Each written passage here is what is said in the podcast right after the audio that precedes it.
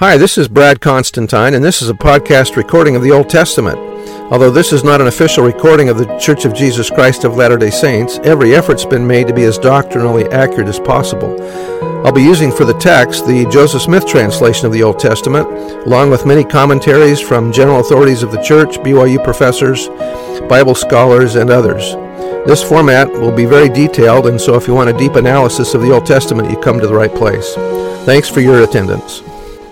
Hi, and welcome back to the Old Testament podcast. This is going to be for Deuteronomy chapter 2. Remember now, as we get into Deuteronomy, that these are a recap of some of the events that have happened that Moses is uh, highlighting here, and that this was read uh, at least once every seven years, and often during Israel's history, it was, it was read every year out loud to the people.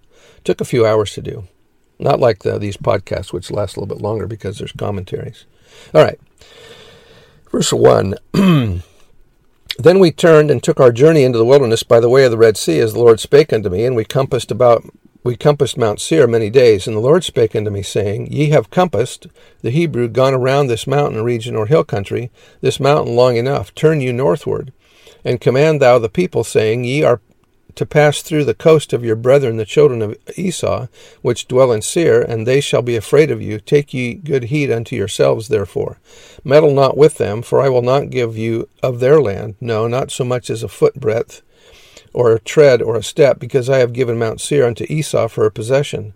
Ye shall buy meat, or ye may buy food of them for money, that ye may eat, and ye shall also buy water of them for money, that ye may drink.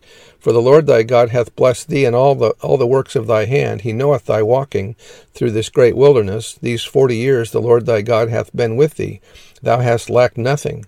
And when we passed by from our brethren the children of Esau, which which dwelt in Seir, through the way of the plain from Eloth and from Ezion Geber, we turned and passed by the way of the wilderness of Moab.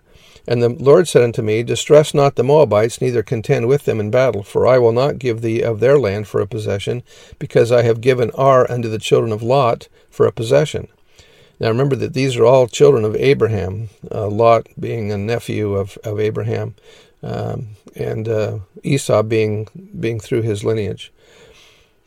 The Emims dwelt therein in times past, a people great and many and tall as the An- Anakims, i.e., an ancient race of large people, sometimes translated as giants, which also were accounted giants as the Anakims, but the Moabites call them Emims.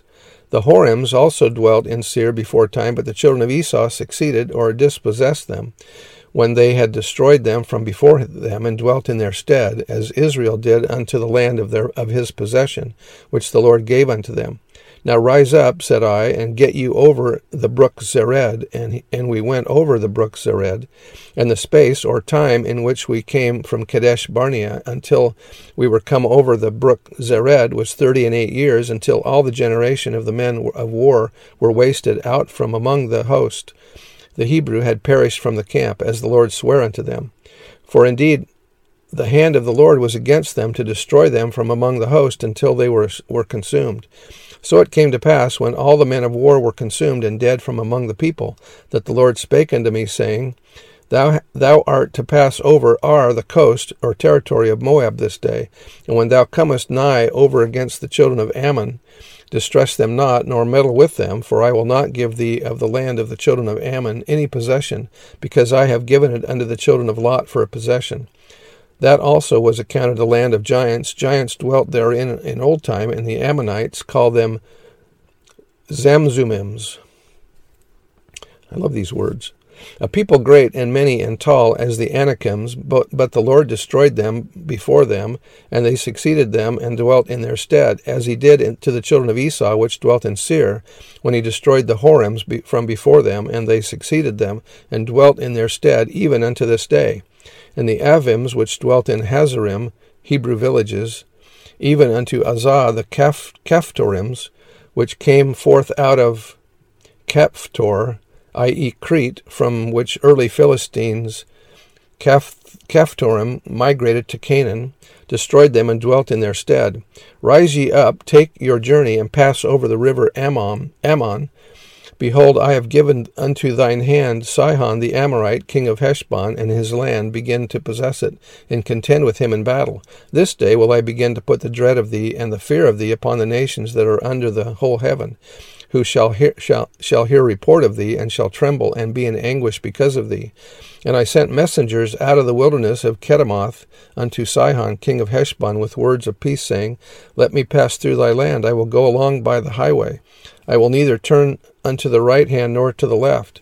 Thou shalt sell me meat or food for money that I may eat, and give me water for money that I may drink. Only I will pass through on my feet. Let me pass through on foot.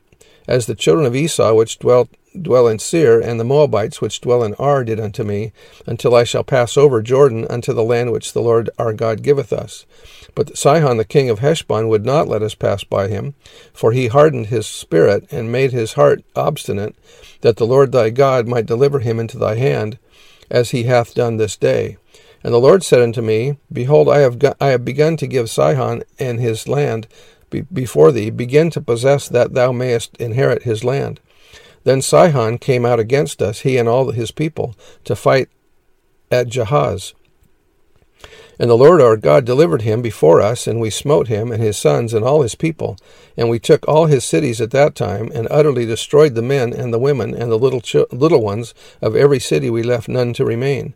Only the cattle we took for a prey unto ourselves, and the spoil of the cities which we took from Aroer, which is by the brink of the river Arnon, and from the city that is by the river even unto Gilead, there there was not one city too strong for us. The Lord our God delivered all unto us.